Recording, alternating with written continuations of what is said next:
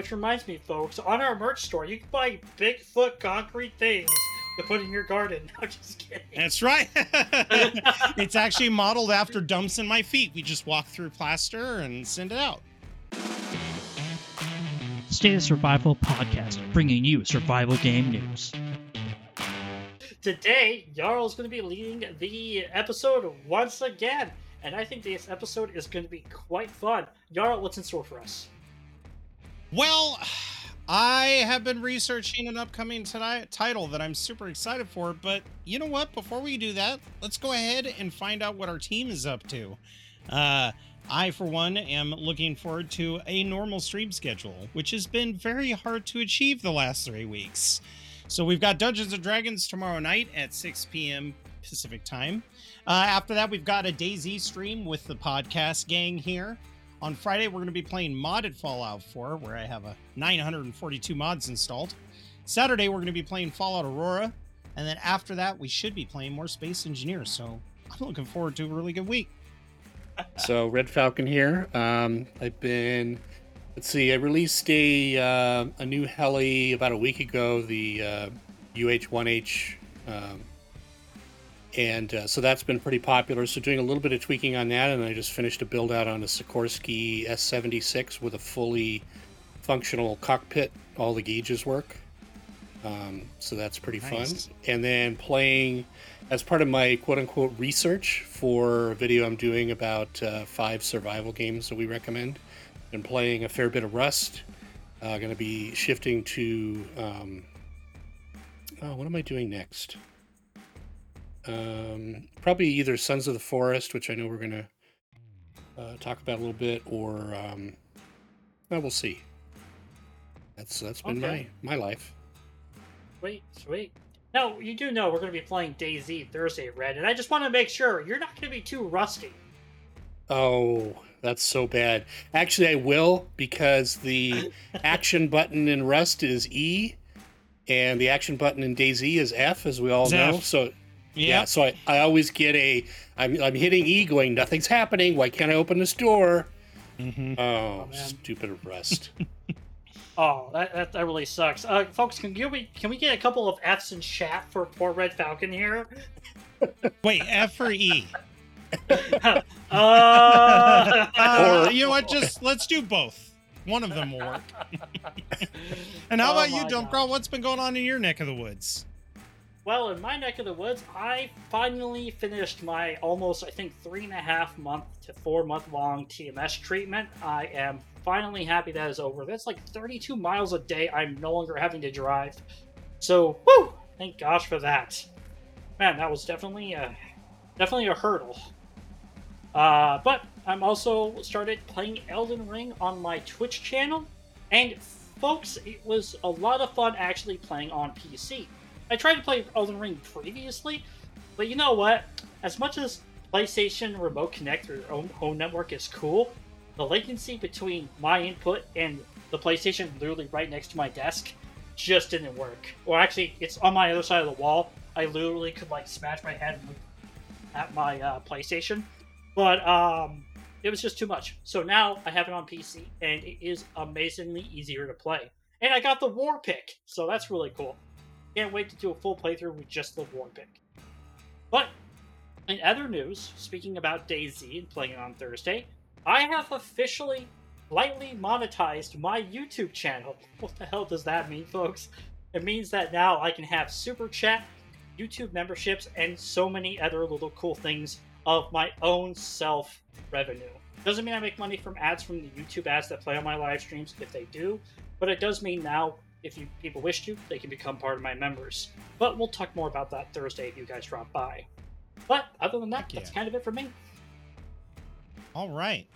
Well, listen, there are a lot of survival games coming out in twenty twenty-three and twenty twenty-four, and we got to see some amazing footage in some of the expos that they had, like the PlayStation, uh, Games Live, Xbox, P C. And a lot of them are really amazing because they seem to be breaking that trend of being zombie survival or horror survival. There's a lot more exploration going on with fantasy as well as realism. So I'm looking forward to it. One of the ones that caught my eye uh, and my attention, which is the topic for today, is Pacific Drive. Um, but some survival games early released in twenty twenty-three have also seen some attention.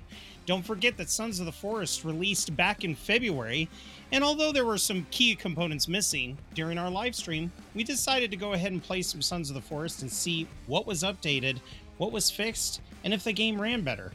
And honestly, we were pleasantly surprised. So, while we played with Dump and Dimension one one nine, we uh, sat on an island surrounded by cannibals and mutants, and it was a lot of fun. uh, All right, well, let's let's go ahead and cut over and talk about our highlights with the live stream. What do you think, Dump? Oh, yeah, I think we should definitely do that. So one of the things that I struggled with when the game first launched was that you had to have a host on your friends list that played the game uh, that you could join.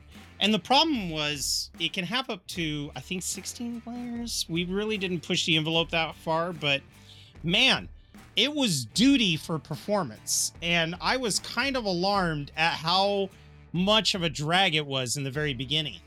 Uh, usually it only happened when you were falling off a cliff and traveling a very far rate of speed. But it was still so amazing to see how well the game actually happened to run. Um, what did you think about, you know, the stability performance updates on your end? Did you notice a difference too much? Uh, are you talking about when we first started playing, or this last uh, time? Compared to when we compared to when we first started, and then when we played after they had released those updates. It was definitely a lot smoother, a lot less. Uh, I would say. Input registration lag. So like if I swung an axe, my client would say I hit it, but the thing wouldn't react at all. And it seems a lot better this time, where it didn't happen pretty much ever. I think it was pretty much always instantaneous. So I think that's actually pretty nice that it was able to do that with uh yeah, it was three of us playing, if I remember correct, and that was a lot of fun. Yeah, there were three of us. We normally played with four before, so I wasn't expecting a huge impact. But like you were talking about, the input lag and the stutters, that was what was really getting me.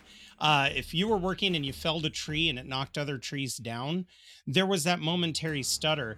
It also didn't help when you were being attacked by a small army of mutants having that stutter, because there were a lot of times it, like you said, you'd click to swing that axe, but then the big guy would just backhand you and you'd go uncon because it wasn't registering the hit. But it was almost non-existent, which is huge in my opinion. Yeah, it, it was nice. uh I definitely uh agree. And uh yeah, further to my point, uh I remember in the early days when we were first playing it, it's still the early days, by the way, um but they would walk over our flycatcher traps and bone breaker traps, and we would visually see them go off, and they would just keep walking to us. Now it looks like uh it's actually more server side, them actually getting hurt by the traps, and less client input side, which seems really nice, because I think that definitely helped us uh survive one or two encounters. Oh, absolutely. I mean, there were even times when Puppy and I, we would know, oh, if you cut across the fly swatter trap here, you won't get hit by it. Uh, and then when I tried doing something similar with the traps we set up, and ended up getting impaled pretty good. Uh, but, you know, There, there's one thing that they still have a problem with. You gotta hotkey everything. There's still an issue where when you're trying to swap with certain weapons and items, we noticed it right off the bat when we started in the mountains, when Dimension pulled out the bow he made and then the axe. And it got to a point to where when he was trying to fire the bow, he was swinging the axe with the bow in his hand. That still is prevalent, but we found through our playing that if you hotkey everything, you can avoid that bug entirely. I'm just chuckling because I remember seeing it. And folks, you literally see him pull out the bow, put it in his hands. Instead of pulling out an arrow, you see him literally knock his entire survival axe like he's about to... Yeah, we talked about how funny it would be to shoot tools at people. uh, I, I did have a commenter on my chat say that the reason why that happened is because he didn't make any arrows. So it confused the system. But even so, that's a very weak excuse. You know, I can't even imagine another survival game where if you happen to be out of bullets and try to pull the trigger, all of a sudden your knife is pulled out and you're sitting there on your gun. That would be very wonky, but uh, it was still a very pleasurable experience. I, I want to say this, and I'm going to say this with all the love to DayZ, but that sounds like a very DayZ bug to have happen. I didn't say it, but I felt it. Hey guys, I found an S K S. Is there any ammo in it? Click. Dude, did you just shoot a teddy bear? No. Uh, moreover, one of the things that I would like to talk about with Sons of the Forest is the features that they've added. When the game first came out and we were actually playing with uh, Puppy, R- Blue, you and I, we would go to the water and you could drink from the lake and you wouldn't have to worry about getting poisoned because there were no water catchers. So there was no point in making the water poison. Well, now it's poison just like it was in the forest, which was kind of a shock and surprise when we were in the mountains trying to get water. And it was like, why is it hurting me? Uh, I also noticed the cold weather and being too hot also damages your health and your energy, which was such a nice change. It's such a good update because it really makes it feel more survival than it did before because uh, we crashed in the mountains. We also got to play with hang gliders. Well, you and Dimension did because I couldn't figure it out at all. I I don't know what Dump saw. What I saw was I jumped off the mountain and just went, yelp, and then nosedived into the rocks. Okay, I'll be fair. I want to say there's an elaborate story about how Yarl epically failed. Folks, all I did is see him jump off a cliff in the dark, and then I hear him complaining. It hit the ground immediately. So there's not much of a story there. But me and Dimension got it pretty quickly. I mentioned being the new player who'd never really played it because his P C kept crashing because it was actually mm-hmm. a laptop. um, no. Jarl, Jarl's a pro player, I swear. Just like he's a pro streamer. No, no, not at all. Actually, it's so funny, too, because I got the hang glider and there was that moment of like, oh, crap, is it inverted controls or is it not? I'm going to assume not. It was, which is good. If you have flight controls, they should always be inverted. Uh, but also water collectors are in the game. So uh, when I ended up getting kidnapped by the cannibals and escaped and got all those turtle shells, that we were able to build water collectors and it was great. Yeah. Um, so now we have that. Now there's a reason to have the canteen because you can't just go to every water source and drink from it. So now we're desperately going to be looking for that. But more than that, what I'm super excited about, it was a shot in the dark because we were all starving to death. Dump goes, I'm going to try to build the fish traps and see if they work now. Because before, when you built the fish traps, you could build them, but they didn't catch any fish. And poor Dimension and I are on the beach hunting seagulls. That's how desperate we were. And Dump goes, oh, the traps are catching fish. It was an amazing revelation, and it definitely changes the game because it is hard to get food now. Yeah, I mean, it, that is it's very, very welcome change because fish is actually pretty damn good wise. Um, it's really cool. I love the animations of eating fish, especially when they're alive. They're all wiggling. You're like, my precious. So even when you even when you cook them, they're still wiggling. It's so weird. Yeah. Oh man, it, it's really cool. I would have to say, I hope they make it so water, um, drinking dirty water is a loss over time of the health instead of it being instantaneous. Right. So it'd be cool if your guy drank it and was all like, ugh. And then, like, you saw the uh, part of the health bar fade away. Because, like, when you take uh, medicine and stuff, there's a faded health bar area that shows what health you're going to regenerate. It would be cool if when you did something bad for your health, it would show a, a part of the health bar faded, like it, it's going to go away eventually. Um, because I find instantly losing health because I drink dirty water to be okay, but I think it could be better if it was slowly loss of health. I couldn't agree more. When we were when we were on the shore drinking water, all three of us, because we were desperate, hearing the oh, oh, oh, oh, oh of all of our characters groaning, it was getting so oh, annoying. Down. And I couldn't figure it out because in the first game, if you drank the bad water, if you ate raw food, or if you ate human meat, there was a chance that your character would go and throw up on the ground, and then you would lose water and hunger. Bring that back. That worked so well. It really did. Uh, but my favorite thing was watching Dump, who, by the way, perfect character for you. It looked so much like your DayZ character, the Mister Feeney. This old guy with an Einstein-style comb back and a thick mustache, but he figured out right away that you can build with rocks now. And that's huge. Oh, I'm so excited. I was rocking it. Well, you know what? This hot weather has me sweaty. And in speaking of hot weather, let's take a look at our hot takes. All right, everyone. My hot take is kind of touch and base on any game, really, but survival games as well. We always get this argument in the creative space as Assassin's Creed, Red Dead Redemption, and some of these other games are starting to encroach on two hundred hours of playtime. And it had me thinking, what's more important, replayability, longevity, or is it a hybrid of the two? Now, in my opinion, if you're going to tackle a survival game, replayability has to be your primary focus. It's got to be intriguing and entertaining enough that it keeps you coming back, especially if it's a game where when you die, you start over with nothing. So it's got to have something that ropes you in. But at the same time with survival games, there should be some length to it. You don't want to play a survival game where it takes you so quick to get through the tech tree. In fact, Dumpgrah has been playing, uh, he was playing Minecraft with Scott Dog uh, on his streams, and they had a mod that severely put in depth the tech tree and really took the replayability that Minecraft already has and added some longevity and life to it, which I thought was such a good idea. So whenever you're wondering if a game is not long enough, so it's not worth the money, I wouldn't look at it in that respect, because if it has a lot of replayability, you'd be surprised at how many hours you could get out of it. Uh, combining the two, in my opinion, is the perfect recipe for a survival game. And that's that's my hot take for this week. Very nice. Very nice. Well, you know, my hot take uh, kind of plays a little bit off of Jarl's, just a ever so tad. My hot take is about third-party support for these kind of games. People who contribute to them, whether it be, you know, being the community, making tutorials, secret guides, or even discovering new ways to enjoy the game, even if the game can't be played with mods or other sort of forms of situation. In reality, a game is only as good as the people who actually enjoy the game itself.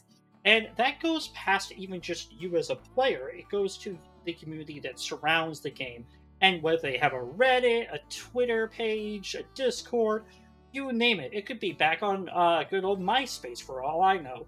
But communities help enrich games and keep them playing longer, which is why the other aspects of these games matter. That's why in, you know, Sons of the Forest or DayZ or whatever, having server owners and even just having that base level of being able to run a community server can enhance and actually make a game thrive way, way longer. This is where it plays into Jarl's uh, hot take a bit, bit, talking about the longevity of a game. Because if you build your game to have multiple ways of play styles, multiple repeatable plays, even harder difficulty settings, you can take your survival game and make it last not thousands of um, a thousand hours, but tens of thousands of hours. I myself have well over sixteen thousand hours in DayZ alone, and that's not including my modding tools, folks. I love DayZ, and I love other survival games. I easily have probably about four thousand hours in Minecraft alone, too. So think about that when you're looking at survival games. Does the survival game actually look like it has a community that is starting to grow and support it? And are there more ways for me to enjoy this game? And how can I support the people who keep making this game going if it does? I absolutely agree with everything you said. Even if it's something like Fallout New Vegas, where once you beat it, you can activate Wild Wasteland and have a crazy experience with it. Something that you see with survival games is, like you said, it's a problem-solving game, and there's multiple ways to approach a problem, and there is no one right way to play the game, and that is replayability in its purest, which gets me excited into this game that we're going to be talking about today, Pacific Drive, because honestly, there's still a whole lot that we don't know about it. And I spent a lot of time digging in the forums to find out if I could get official responses from the team, find out more about it. So let's take it away. So Pacific Drive is a very interesting game developed by publishers Ironwood Studios, who are based out here in Seattle. And it talks about a tradition that we have in the Pacific Northwest that even led to some of the West Coast rallies that we have, called the Pacific Drive. And typically you start in either California or you start in northern Washington, you go through the Olympic Peninsula and down the coast, down towards uh, California. The endpoints are different each, you know, depending on who takes it, but it is kind of a tradition here for people who like to go on the road. And the developer of the game loved his station wagon so much, he wanted to tell a story about that, create a survival game with it, and of course, add the little bit of cryptid history that Washington State has with Bigfoots and aliens into the game. Uh, this is a run-based survival adventure. So basically, you're going to be traveling in the Olympic exclusion zone. Several years ago, something weird happened here from the abductors. Not a whole lot of information on who they are yet, but it's kind of signaling aliens, kind of. The entire Olympic Peninsula has been rated off limits from the government, but adventurous people still want to take their Pacific Drive, because that's part of the culture too, driving where you're not supposed to, and also gather technology for wealth and riches that have been left behind in that zone. So you take your car, you drive out there, you have to avoid all the storms while you're out there and gather up parts to either upgrade your car or hopefully make some money in the future. The interesting thing, too, is you do have a base of operations in an abandoned garage. On the outside of the garage, you can see signs that say, feel free to take whatever you want, never coming back. So there's a lot of that life of people who just dropped everything and evacuated. But here you are in your circumstances, you are stuck here, and you got to figure out your way out of the Olympic exclusion zone. But you can't just drive out. You have to go gather supplies, much like a roguelike run type simulator. Anytime you play a game like this, the general premise will be you can't just leave until you get to a certain point. That certain point is totally up to you. You can attempt to leave at any time, but it's more the exploration of the world, the building and crafting to try to get out of the zone. As you gather precious resources and investigate what's been left behind in the ruins, you are encountered with a hostile environment, hostile enemies, as well as the potential of upgrading your vehicle to make it last better. The game was announced in September of last fall, but uh, it's scheduled to release on PlayStation five. That's the only console that's getting it. And on P C for Steam and Epic Games. So it's definitely something to look forward to if you're either a PlayStation player or a P C player. Now, the question we have for the community is, what are your thoughts? Does this game seem like it will fit well with other solo survival games like Escape the Pacific or The Long Dark? And what do you look for in your solo survival experience? In the meantime, we'll go ahead and cover more of the game and see if that helps answer some of the questions you might have. So the setting is here in the Pacific Northwest, Dump, which is kind of interesting because there are games that are made here in the Pacific Northwest, such as Last of Us two, but it always seems like they kind of miss the mark on what it's actually like to live out here, whether it's just the, the way that the nature looks or anything. When you think of a game that takes place in Pacific Northwest, what are some key components you're looking for? Um, I'm looking for a lot of, I would say, kind of forester, hiking trail kind of modernization. And what I mean by that is that there, when you go through the woods, almost anywhere in the Pacific Northwest, there are hiking, uh, there are hiking trails, there are tons of stuff because the people of the Northwest are constantly tread, treading new hiking trails. And folks, if you don't really know what I mean, is you can tell once somebody has done a hiking trail because it's almost like a deer trail. The bushes cover it really well, but you can see that there is almost a semi-flattened path. You often see it when you're out hiking and you can see just barely a small path leading through a bunch of bushes where it's not so thick. That's kind of what you see. And that's kind of what I expect to kind of see in the Pacific Northwest setting is while you're running through this urban, I mean, this forests and all that stuff, you also come across paths people have taken quite often and stuff.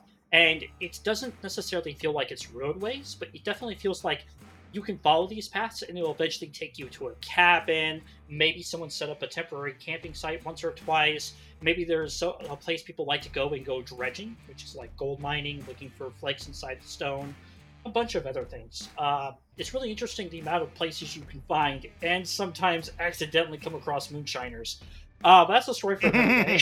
I've done that a couple times. You know, it's funny you bring that up, because that's one of the reasons why I like the fact that they chose the Olympic Peninsula. A lot of people don't realize this, but in the Olympic Mountains, we have one of the largest rainforests in the United States.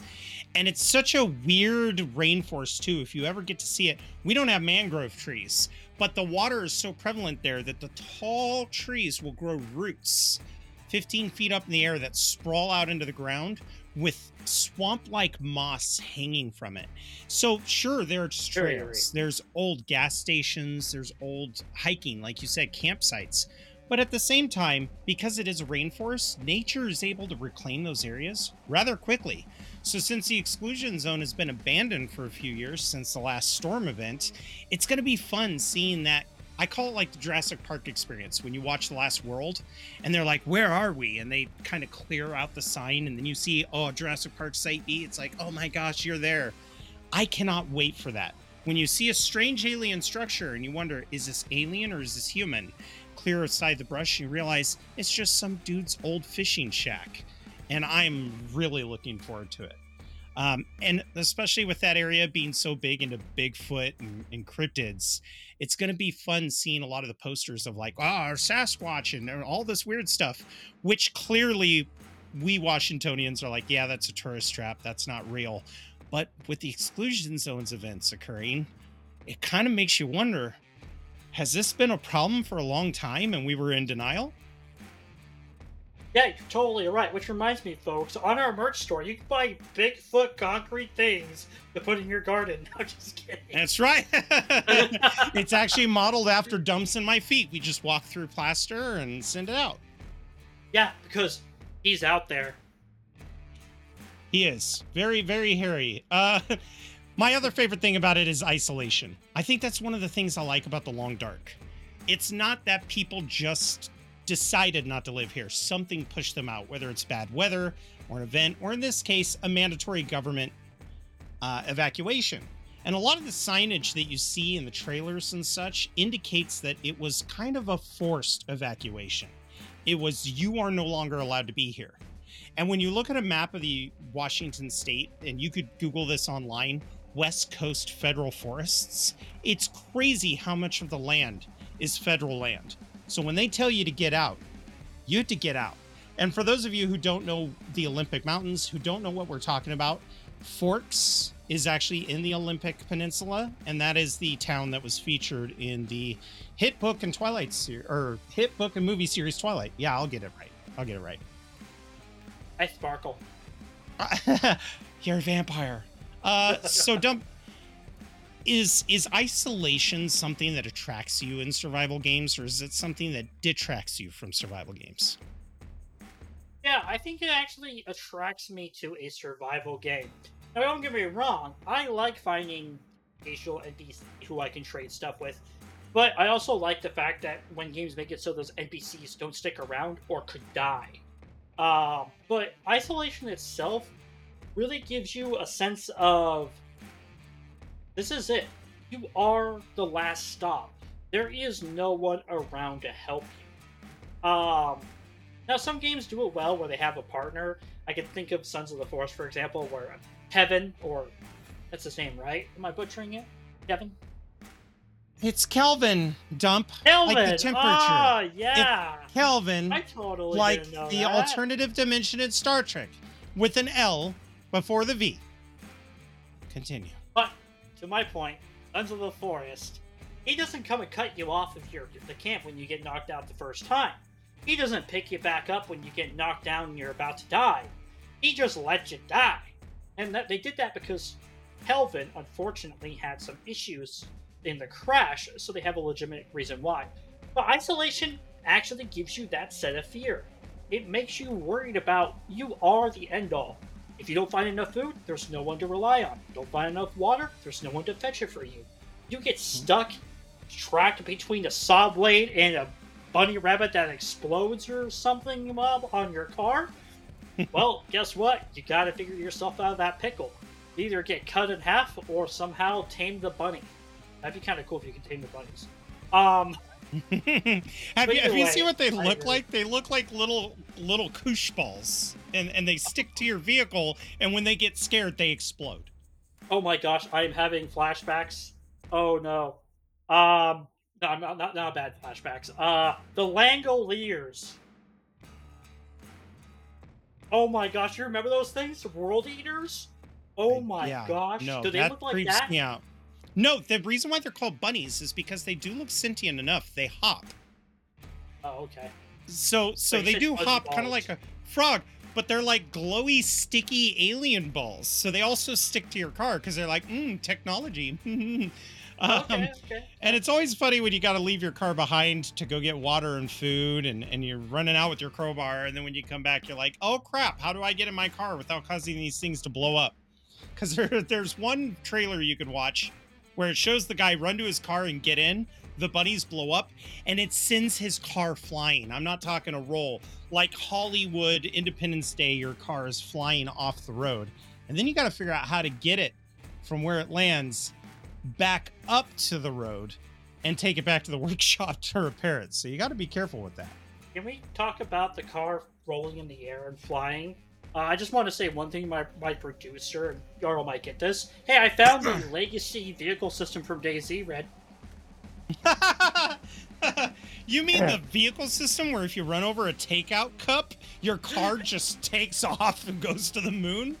No it's, way. Yeah. It's half wheeled vehicle and half space program. Right. The Kerbal Space Jeep. I remember that game. Uh, it, it's really cool looking, though, and I, I really enjoy the physics in it because they do make it believable. But, you know, you mentioned the car. That's the interesting thing about this. It kind of feels like the car itself is a character in in the game, but there's different biomes you travel through, so you never know what to expect. On one end, you'll be driving through a really calm autumn-looking area, enjoying the sunset. Sometimes there's creepy swamps with new bioluminescent mushrooms. And in some cases, you're driving along in the woods to get to a car so you could pull scrap off of it. And there's some weird, I don't know, nano structure that looks like it was built either by aliens or was built by nanites sitting in the middle of the field with Tesla arcs all over it. There's a lot about the game that they've left a mystery, which I, I think is really cool. Um, Which brings us to the next point. One of the enemies the radio mentions a lot is the abductors. Who are they? The devs mention them, and in the radio it mentions that people are taken by the abductors and returned and then distrusted by the government. What's their angle? Who's this faceless entity? And when you look at the cover of the game, it even shows a giant orange beam striking the ground and pulling boulders, like huge boulders, up into the air. Who are the abductors? If you could hypothesize, and this is pure speculation, what do you think they are? So, uh, they could go two routes on this. I did see the graphics of this, so I don't think they're going to go the cheesy route of Mars Attacks. Although that could be have some humor to it if anybody ever modded that. Yeah, um, but I could see it actually being very creepy. Um, now, I'm actually a little bit of a fan of alien stuff. I don't believe that aliens did all this crazy stuff, but it is interesting, some of the more darker side of this stuff. Uh, like, the so-called aliens that we know, who we think are green, are more actually considered gray. I don't know what their color really is. But they're actually very, according to most whatever, uh, are very evil. Very mean, very sinister kind of things. They have needlepoint teeth. They're very ominous. They're almost able to easily sneak behind stuff because they're so skinny and stuff. And mm-hmm. I can almost see the abductors being this gray man theory creepiness level, where it's not necessarily they're here to pro- uh, probe you or do experiments on you. That no, they're here to take you, and you're never coming back. It, yeah. it it's definitely, it kind of puts chills up your spine thinking about there's something that people have over time already created kind of a lore and history of that actually can be in this game. And I'll tell you what, if I see a little green Martians from Mars Attacks, I'm going to laugh my head off. But if I see the gray men act like some of these alien astrologists or whatever they call themselves, I'm not, I can't remember your guys' name. Don't take offense. Um, if I if I see them, if I see them in game based off of what they have described on like Discovery or History or even on some of the YouTube channels I've seen, I will like get chills up my spine and shut down the game. Like, nope, because they I are agree. That I think the other thing, I think the angle they're going to go for is that you never see them. The storm that you're running away from is actually their giant beam that is sucking everything up. And like I said, there's five biomes with your warehouse stuck in the middle. So it's not just a, oh, the storm's come, we can't go back there. There's a certain, I guess, a radioactive period, but you can return back to biomes after a storm has passed. But from the color of the beam and the logo, from seeing how terrible it is when you're trying to race away from it, it really does seem like uh, something that maybe not so we're here to kill you as much as it's a mining beam. I almost feel like, especially in the Olympic Mountains, what if they're here taking samples and they're just like, ooh, look at all this plant life, you know, and that we're just a tiny little insignificant animal, which is interesting because when you play the game, if you do have to hunt animals for food, you're no, you're treating the squirrels and the rabbits no differently than these abductors are treating you, which is kind of a, a parallel. Who is it for us to say that that's not fair and it's wrong when we're scooping up animals and eating them? That is interesting. You mentioned that it's like slightly irradiated, so you can't go back and stuff. I wonder if that plays into maybe the theory that you're saying they're testing stuff. I wonder if yeah. uh, maybe it's a big test tube for them. Maybe it's the that's government. You know, because the government seems that's why they pushed everyone out so quick. Right? Like, maybe this is a mistake, and they're like, uh, oops. But by the way, back to the other we'll character. About okay. Pacific oh, we are we're still talking about Pacific, Pacific Drive. If it was Pacific, can you imagine that? You're like, well, you have to build your own car, and eventually you get your own mech so that you can go toe-to-toe with the abductors, like, guide you. But that's the interesting thing. The dev talked about the car, and, you know, whenever you do the Pacific Drive, it's never in a really nice car. It's always in that car that you've souped up for long travel. And one of the things that they talked about is they want the car to feel like your only friend, like your companion. And we've played games like that where your com- Star Wars does it a lot, where your companion is a droid that you cannot understand, that is an artificial intelligence. So does it have feelings or not? But either way, we still kind of treat it that way. And one of the things I was talking with the people in the forums about, because they're like, I don't really see how they're going to be able to create this emotional attachment with the car. When I was working at Best Buy, we had people bringing in their Roombas that sucked in dog poop. They would not buy a new Roomba. They named their Roomba. Like, they got attached to their Roomba. So I absolutely can imagine getting attached to this. And although those of you who are listening to podcasts might not be able to see this, but in the picture we have here, you're arriving with a gas tank to a station wagon that is literally stripped down to almost the frame that you have to fix up in this garage to drive around, which I think is really cool. Um, the car, the car's a tool. You can upgrade it. In the end, it ends up looking like the Ecto one from Ghostbusters. It's so cool, all the different things you can get. And it doesn't look like, oh, well, we men in blacked it. We we went and got like twenty-second century level technology. No, this really does look like a redneck was sitting there going, you know what? I got this spotlight that has a motion sensor on it that'll track anything coming up to you.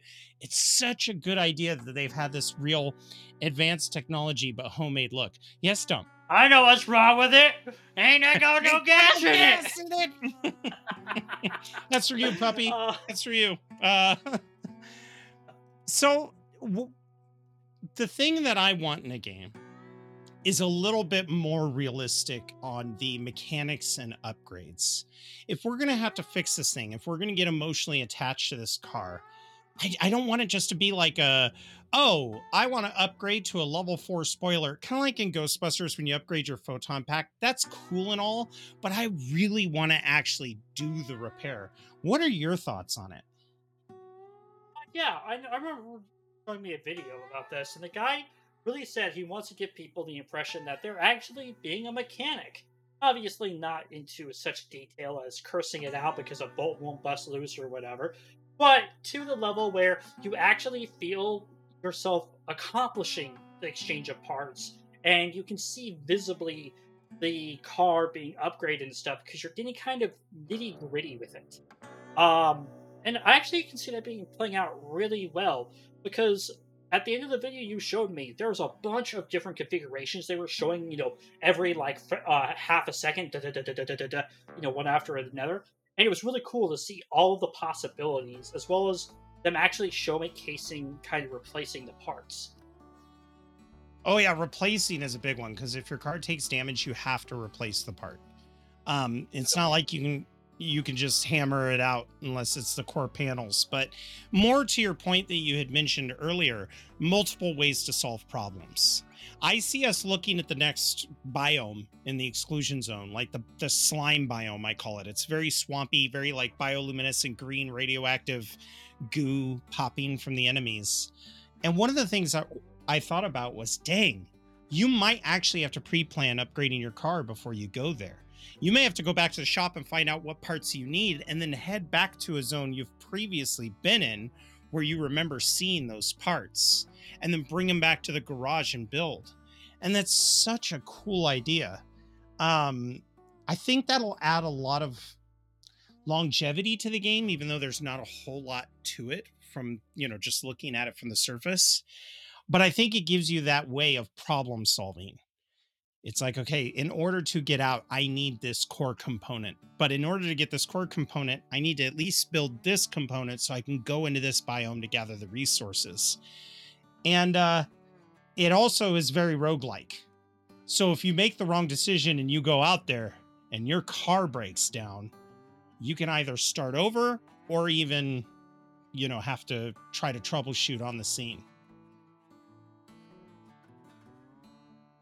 So my question to you is, would this make an intriguing survival game to you? And what survival elements do you see in this game or you would like to see this in this game that you think would make it a ton of fun? Well, you've mentioned about the intruders. You've talked about these fuzzy bunny things that blow up and buzzsaws. Um, now I know, and I hope that there's a lot more environmental threats, like accidentally going to a tree, rolling down a hill, blowing your tires, that kind of stuff. Things that punish you for poor maintenance on your vehicle. Because I don't want to see a game like this where they say your car's a tool, and you develop a friendship with it, and then you can drive on your tires for five hundred uh, miles and never have to worry about Blow, blowing them, uh, driving over a sharp rock or whatever. Um, because wear and tear on a vehicle is very extreme in a lot of these situations. Even in real life, people don't realize how much wear and tear goes onto a vehicle, and how much it actually costs to keep it upkept if you are a off-roading fanatic, which I'm assuming in this game you're going to do a lot of off-roading. So axles, having a wheel, a wheel alignment, tire wear, even Uh, making sure you don't constantly bottom out and destroy your oil pans and stuff are all very important things. So, for me, this has to have those elements where it's enough quality of life, fun, while still engaging in the maintenance of the vehicle. Right, and one of the things they pointed out, in fact, on the forums, they were making a joke about Washington State's condition of its roads. They said, going off-road is going to be a problem. You'll have to upgrade your ride height as well as your tires. In fact, you can eventually upgrade your tires with some futuristic tech to give them a little more speed and durability. But they also mentioned... Mm-hmm. You just say futuristic tech? So this isn't one hundred percent twentieth century stuff? This is actually... No. You might be able to get mm-hmm. cool stuff? You start off, like, getting uh, stuff from cars, like better tires. They did mention potholes can put you out of business, you know, because uh, they were making comments about the road conditions. But the idea is when you see these alien structures, you could whip out your crowbar or whatever weapon you have at the time, run from your car and try to salvage stuff from it. But it's also kind of like a puzzle solver. How do you turn it off? What do you salvage? What are you looking for? And you learn about the alien technology the more you salvage it, which is why people go into the exclusion zone in the first place. And there are some really cool things you can get for your car, like little static shields to keep things away. Uh, you could build a Faraday cage around it so that during the lightning storms and stuff, it doesn't short out your systems. I mean, it's really, really neat what they're doing. But more importantly, I was trying to look up crafting. You're not just building your car. You start off with a crowbar. And when you go out and you see some of these structures, you're like, mm, this crowbars ain't going to cut it. I'm going to need something better. And uh, for those who are listening and not watching, we actually have a screenshot up here of the game where they've built a giant grinder tool out of spare parts. And my favorite thing about this is it's got a vice grip holding everything together. Like, I, I love this red-green style problem solving. Uh, but I would imagine even those tools use fuel. So you gotta you gotta play it smart. You're not just upgrading your vehicle as much as you are the gear that you carry around. No, that, that's totally right. That's totally right. Also, devs, if you ever listen to this, can we have a nod or an Easter egg of an orange crowbar, please? That would be amazing.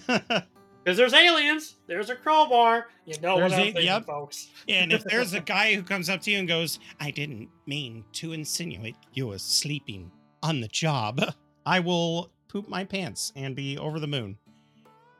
Now, one thing I really hope for is, I know there's not any contact with humans, but it would be interesting to get radio chatter of maybe other people who are out there who get totally iced by the storm.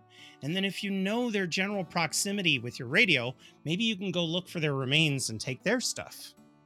That would be cool too. Yeah, I agree. And you know what would be also really cool is maybe um, maybe these wrecks, other wrecks that look a little bit more clean, a little bit more refreshed, could have deceased people in it. Or maybe some of the older ones. And maybe there's some sort of, uh, you know, recorded software in there or whatever.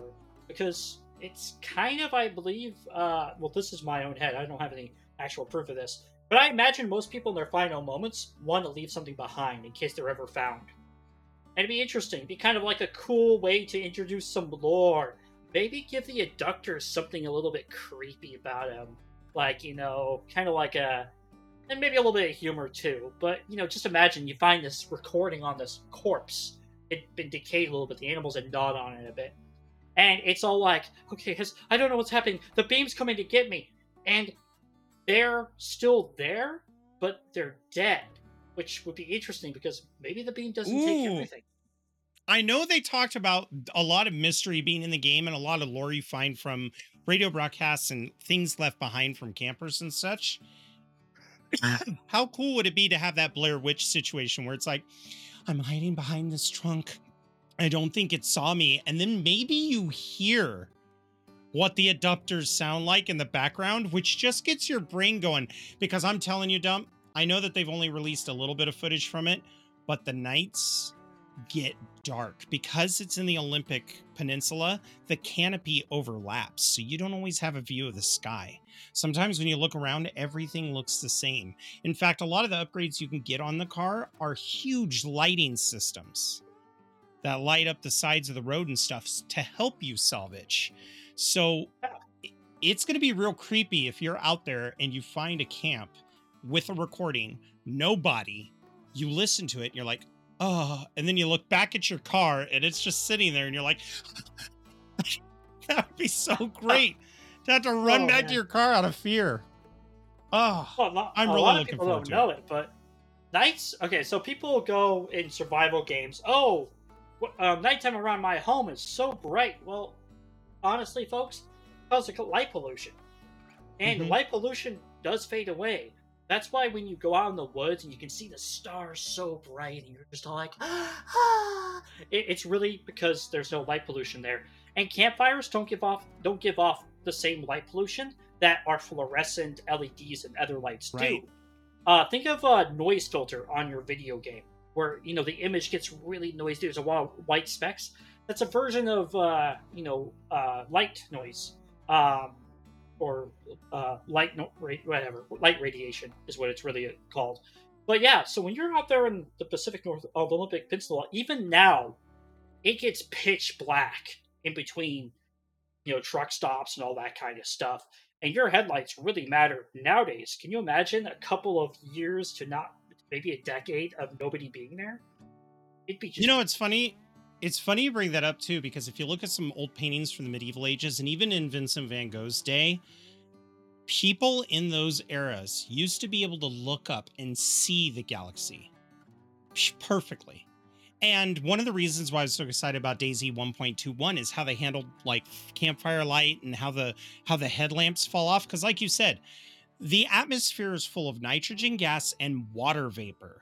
And even though you don't see a fog, there is a fog in our atmosphere. So come to a certain point, campfires and flashlights have a hard time penetrating all of that stuff that's in our atmosphere and don't go very far. But the frequency of fluorescent lights shoot out really far.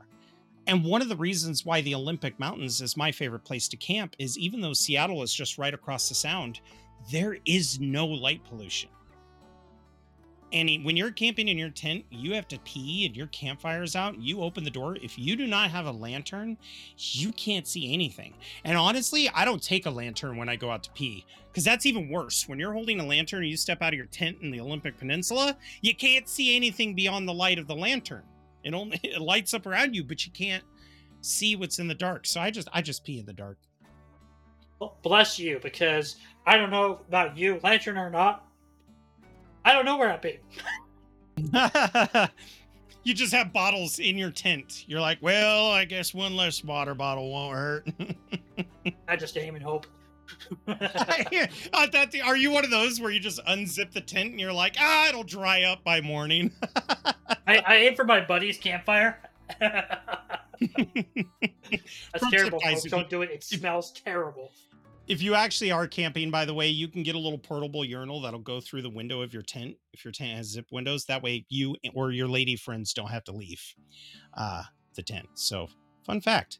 Uh, but yeah, let's go ahead and hear from our reporter on the scene who's in the Olympic Peninsula right now. Uh, Dave, do you read? I, I know you're in the Olympic exclusion zone. Are you, are you there? Hang on, let me change the frequency. Let, ah, he's coming through. Okay, Dave, yes, we hear you. How is it over there? Are, are you able to avoid the storms?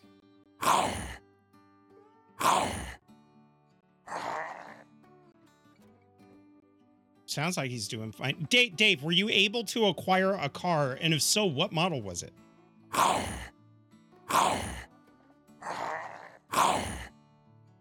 I, I didn't catch that dump. What model of car did he say he had? Uh, he said he's infected, so he can't drive. So you're just shambling through the exclusion zone. What if you get abducted? Well, if he gets abducted, Dump, at least we have Earl as backup.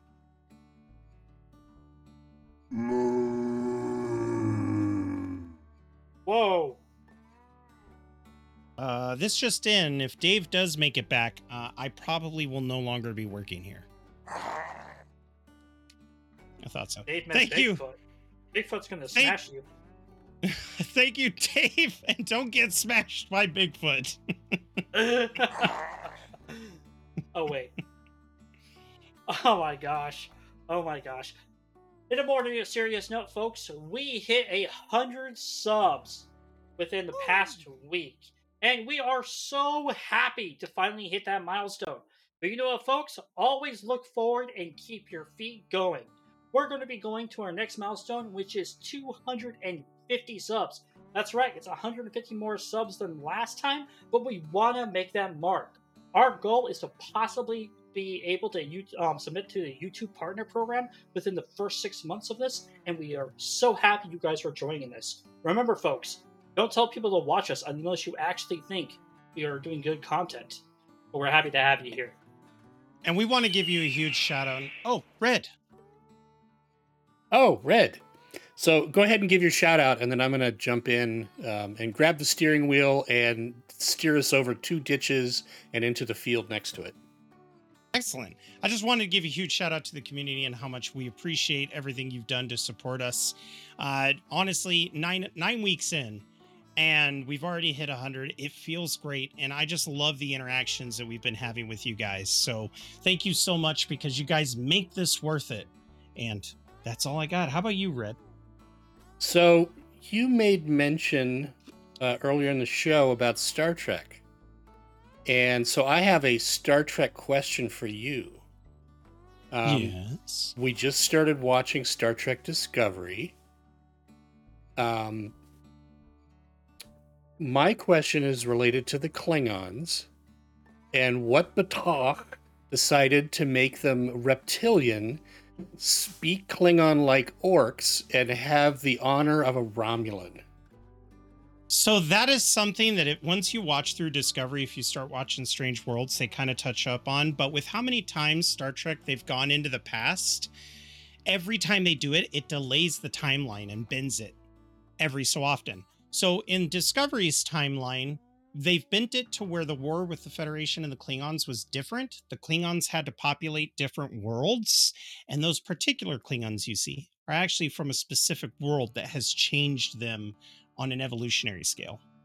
Except that isn't that supposed to be the prime timeline and not the Kelvin timeline that you referenced? So no, Discovery is actually not part of the Kelvin or the prime, which you'll learn later. It's a ripple effect because of Jonathan Archer. That's oh boy. Gallywag. I don't know why every time they make a new iteration of Star Trek, the special effects production team decides we need to change the transporter and we need to change the Klingons. Well, I, I I will tell you this. When you watch Strange New Worlds after you're done with Discovery, they revert it for the better. Okay, good to know. Good to know. Yeah, I just had to ultimately set it aside and say, these aren't really Klingons. These are orcs, and they're speaking yeah, the black speak. These are Yurikai. they, they don't even they don't even speak Klingon well. They stumble Batah over the words. Hobbits. Batah. So that was my that was my interruption and steer us completely outside of our scope just for a little fun. We were talking about aliens anyway, so that works. I'm not saying it was aliens, but uh, it was aliens. It was aliens. I really hope that guy has a meme poster in Pacific Drive. That would be so funny to see that on a wall. But guys, just so you know, uh, in this episode, we did talk about Pacific Drive. There's a lot of unknowns, but with a little bit of digging, you could find more and more about the game.